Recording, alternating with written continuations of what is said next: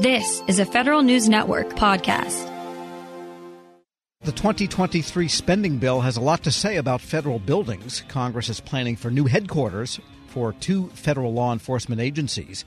It also refocuses agency plans to consolidate office space and harden physical security. For details, Federal News Network's Jory Heckman. And Jory, let's start with office space, which the government has a lot of, but is not exactly occupying totally these days. Yeah, Congress is really directing the General Services Administration in this spending bill for the rest of fiscal 2023 to really come up with a plan going forward of what those office space needs are going to be in light of lessons learned from the pandemic and this broader comfortability with telework as a concept. And this is something that's been in the works for much of the Biden administration and been in the works, honestly, for multiple administrations. This idea of at one point freezing and then consolidating the federal footprint of office space. And we should get a plan on that pretty soon. Agencies, by the end of last calendar year, were supposed to submit to the Office of Management and Budget a plan of what their office space needs are going to look like through 2028. That is a bit of a voluntary compliance thing, and agencies are a little loath to say that they are lousy with office space, but will have some idea for the years to come, hopefully soon. Sure. Well, in the district, if you take that as an example, of course, there are federally owned buildings, and they're not going to sell those likely, so they have lots and lots of lease space. That's the excess space they can get rid of. GSA has been reducing now for about eight or nine years. They've been steadily pushing down the number of leases. What can we expect from that plan to reduce space even further? Well, you're right on the lease space side of things. GSA has made that a big part of its broader rethinking of federal workspace and through its Workplace 2030 initiative, it's doing just that.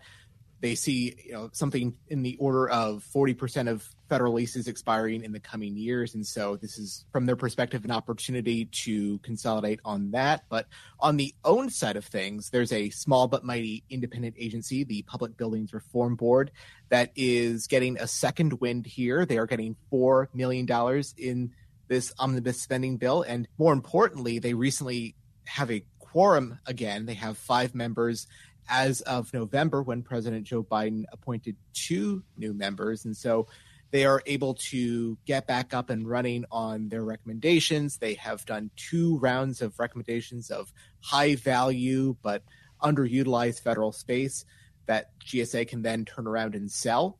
GSA has made about six sales so far, but there's still much more progress to be made. And let's talk about the federal building security question. That's an always evolving issue. At least you can say that the Federal Protective Service is no longer putting infants through metal detectors anymore, or conveyor belts, or whatever they did a number of years ago. But nevertheless, the threats do emerge, do evolve. What is Congress saying for the future? Congress is putting a lot of spending into this area. They are giving $2 billion to the Federal Protective Service, which is a largely fee funded agency that's part of the Department of Homeland Security. And what this spending is largely going to go towards is installing new security cameras and alarm systems at federal buildings that GSA owns. This is in response to a couple of things. This is in response to a GSA Inspector General report that was heavily redacted, but did say it was on the state of these security systems and these cameras. This is in response to a House Homeland Security Committee hearing in the fall that brought on board some FPS officials, and they said that only about 22% of its security recommendations were implemented by agencies since 2017. This is also in response to an escalation in threats pointed towards federal buildings and federal employees, according to DHS. And this is particularly seen at the FBI, the IRS, and the National Archives and Records Administration. You know, for the average building, you would think that there is a lot of modernizing they could do to physical security. You go to the ballpark nowadays, or you go to the uh, Capital One Center. They have these thin little bars standing up, and you just walk right through. And whatever metal detection they think they need, or it happens instantaneously. You're not allowed to carry a big bag, but if you have a bag, they mm-hmm. look in it. And it seems like the federal buildings still use sort of post 2001, say a 2005 model of getting into facilities. Did the bill speak to that idea of modernizing how they handle it? It does get into that level of detail, but you know, I think that's an interesting point, Tom, that you know, the experience of what going into a you know private facility versus a government facility it, it, could not be a more night and day type experience. Yeah it's pretty bad. Then there are the perennial issues that seem to come around like a horse on a merry-go-round and that is the fbi headquarters the future of that was going to go to maybe Maryland, likely, but possibly also Virginia. What's the latest in this bill? Well, what lawmakers are hoping to do is finally get some resolution on what this suburban FBI headquarters is going to look like, and more importantly, where it's going to be. It gives GSA $375 million to construct this headquarters, wherever it's going to be. But it also requires GSA to go through one final step with both parties. It gives them 90 days to sit down with lawmakers from the Virginia side and lawmakers from Maryland. They get to make their final pitch on these three final locations, either in Beltsville, Maryland, Landover, Maryland, or Springfield, Virginia. And one extra criteria that GSA has to consider, this is in the omnibus bill, is they have to consider what the FBI headquarters will mean for the Biden administration's equity agenda. This is something Maryland lawmakers put in to the bill because they argue that putting an FBI headquarters in a majority black county, Prince George's County, would mean new jobs and spending and things of that nature.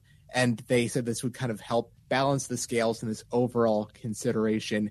We have seen a little bit of what GSA is already thinking about in this final consideration. One of the criteria is the proximity to the FBI's other facilities, such as its training center in Quantico, Virginia, and the Justice Department's headquarters in downtown DC. That's a lot of criteria. And, you know, the fact is about the economy around those buildings, that can be a very mixed bag. I mean, the Transportation Department many years ago put up a great big, beautiful couple of buildings with a tunnel underneath in a marginal area of Washington. And not much changed until the ballpark went in. And then you really saw stuff happen. So, for the idea that somehow equity is going to be helped by a what's basically will operate like a prison functionally for the new FBI walled off, fenced off, ultra secure headquarters where the first building is 700 yards past the gate. I don't know about that. That remains to be seen. Maybe just an arm wrestling match between Mark Warner and Chris Van Hollen. That'll help decide where it goes, which state anyway. And then Homeland Security has been wanting a consolidated campus now for golly, since the Bush administration. What's in the bill about that? Yeah, Congress is really looking to bring a close to this long planned, long awaited consolidated campus for DHS. They're looking to give GSA $253 million to continue construction on this consolidated campus. The St. Elizabeth's campus for DHS is the most ambitious federal building project since the Pentagon, and it's been in the works since 2009. It has run into just about every problem you can think of. Underfunding from Congress is a big one, and it's as a result had to go through multiple master plans, multiple re envisionings. Congress is asking for one more of those from DHS, one more master plan. And what's interesting here is they're looking at what the overall occupancy rate is going to be on any given day. The total number of DHS employees are going to be working in person, and the total number of DHS employees who will be teleworking. They are really just looking for a resolution to this. They are looking at, at this point, 2026 for the final construction to be completed of this campus. And there are some components of DHS that have in this time uh, decided to go their separate ways in making their own headquarters. And by the way, the Pentagon was built and occupied in 18 months from groundbreaking. I think they were pouring cement on one end while they were occupying the other end, and kind of the donut closed up on them. All right, so a lot to watch for and a lot of uh, jostling still to happen, sounds like. Yeah, yeah. I mean, this really does theme around this future of work and as a result the future what that workspace to do that work is going to look like. Federal news network's jory heckman. Thanks so much. Thanks tom. And check out his stories at federalnewsnetwork.com leadership today especially within the federal workforce is being tested more than ever before Sean Ferguson, Senior Vice President of Government Relations and Chief of Staff to the Office of the Chairman at the Special Olympics, joins host Shane Canfield, CEO of WEPA, to discuss the importance of leadership, inclusion, and community building. To learn more about how you can get involved with the Special Olympics in your community, visit specialolympics.org slash get dash involved.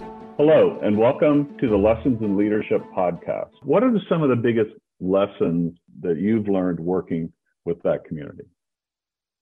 Oh, uh, yeah, almost, uh, Shane, it's almost immeasurable. The things I've learned since I've been with Special Olympics. I, um, one of the things that drew me to Special Olympics uh, when I made the move over from from the NFL uh, was that my mother, my grandmother, my aunt all took care of of people with intellectual disabilities and and and physical disabilities as well.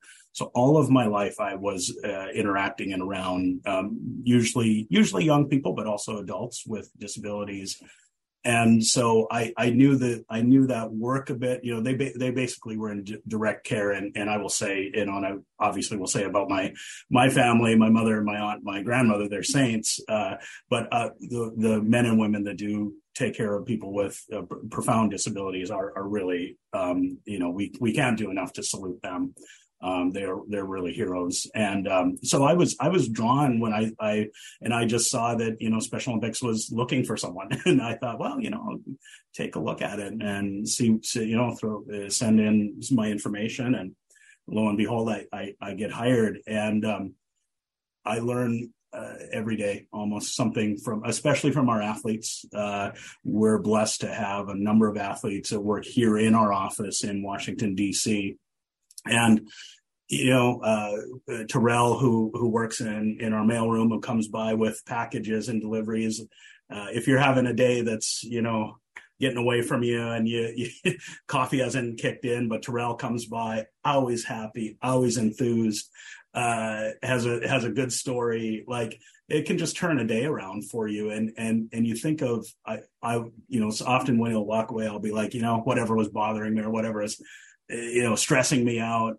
And come on, you know, like look at look at Terrell. Like he he faces everything with optimism, and and and I've seen that also in our uh, going to competitions in throughout the United States and globally. You see people who have had everything stacked against them. You know, their parents when they were born were often told this is a tragedy and you should you should you know send your this child away. Don't don't you know and kind of forget about them. Get, turn them over to the state or or wherever and and you know that you know just kind of watch, watch your hands of it um, and and and in in these cases the parents didn't do that thankfully. Um, and but they've still faced enormous challenges you know and but you see them out competing on the basketball courts or the football fields or swimming. And uh, and and you know besting their times from from their last competition and they're so committed and just keep fighting through all the obstacles that they've had in front of them that are not just on the sports field but also in growing up and finding education and finding groups to be part of and trying to find jobs. And and and I've seen so much perseverance and grit uh, from a- the athletes of Special Olympics that uh, I, I, Tim Shriver, my boss, the chairman, uh, says all the time, and I couldn't agree with him more. Uh, we get more than we give uh, working with Special Olympics. It, you know, we and thank you for your very kind words about the work I do and we do, but but we're the lucky ones. We, those of us that work here are the lucky ones because I I said to someone the other day, you know, the things that I've been able to see and experience with athletes, you just don't get to do that anywhere. That that you know, it's a, and it's so unique and it's so uh, joyful and and I mean, we work hard and you know, we we're up against you know the things that nonprofits are up against and you know the you know the issues of the day, but uh, man, you see it, and and and the inclusion and the at Special Olympics, no one's excluded you know, no, right. no one's excluded. Everyone yeah. is equal at Special Olympics, and you know, in a country that's quite divided on so many lines, politically and uh, socially, uh, economically, race and uh, sexual orientation and whatnot. But you go to Special Olympics, and everyone's involved, everyone's welcome, everyone's equal. And I've learned that it's a model for our country and for our world. Uh, I I just think that that if if people were involved in Special Olympics in experience the power of Special Olympics for themselves, I, I, I can't imagine that won't help our country and help our world um, to experience that true inclusion and acceptance of difference. How, how do we get, how can listeners get involved in Special Olympics? Ways to get involved, uh, tons of ways. So, uh, volunteers, obviously, coaches, officials, um, and and the thing that that, uh, Tim Shriver has done uh, and really pushed in the years that he's been chairman is the unified sports model that that I mentioned earlier, um, where people and, and, it doesn't have to be. Uh, it's not just school age. It's it's uh, you know we say nine to ninety nine or uh, year old uh, folks. that play on teams, bowl together, golf together, play soccer, basketball together, uh, people with and without intellectual disabilities competing on teams together. Um, and that is, I, I think when you, when you go back to the founding of, of our organization, what Mrs. Tri- Mrs. Shriver was trying to do uh, was to to uh, create inclusion opportunities for people with intellectual disabilities. And you see it at these unified sports events where people with and without are playing together. We still have traditional uh, teams where it's all people with intellectual disabilities competing with other uh, teams, all intellectual disabilities. But this model of inclusive sports and inclusive leadership programs and whatnot, I think is truly revolutionizing and changing the way people see uh, others with intellectual disabilities. That's just like, I mean, that's what we that's what we're trying to do. We're trying to bring people together and bridge difference and and and celebrate differences and that our athletes man are some of the grittiest people that you will meet and and uh and there's a lot to learn from our athletes and playing sports with them and interacting is, is how you'll learn it. Check us out at, you know, uh, specialolympics.org on, on our website. Uh, that will link you to your local program. You can follow through the, the clicks of how to get involved and where, what's closest to you. You'll enjoy it. I can promise you that.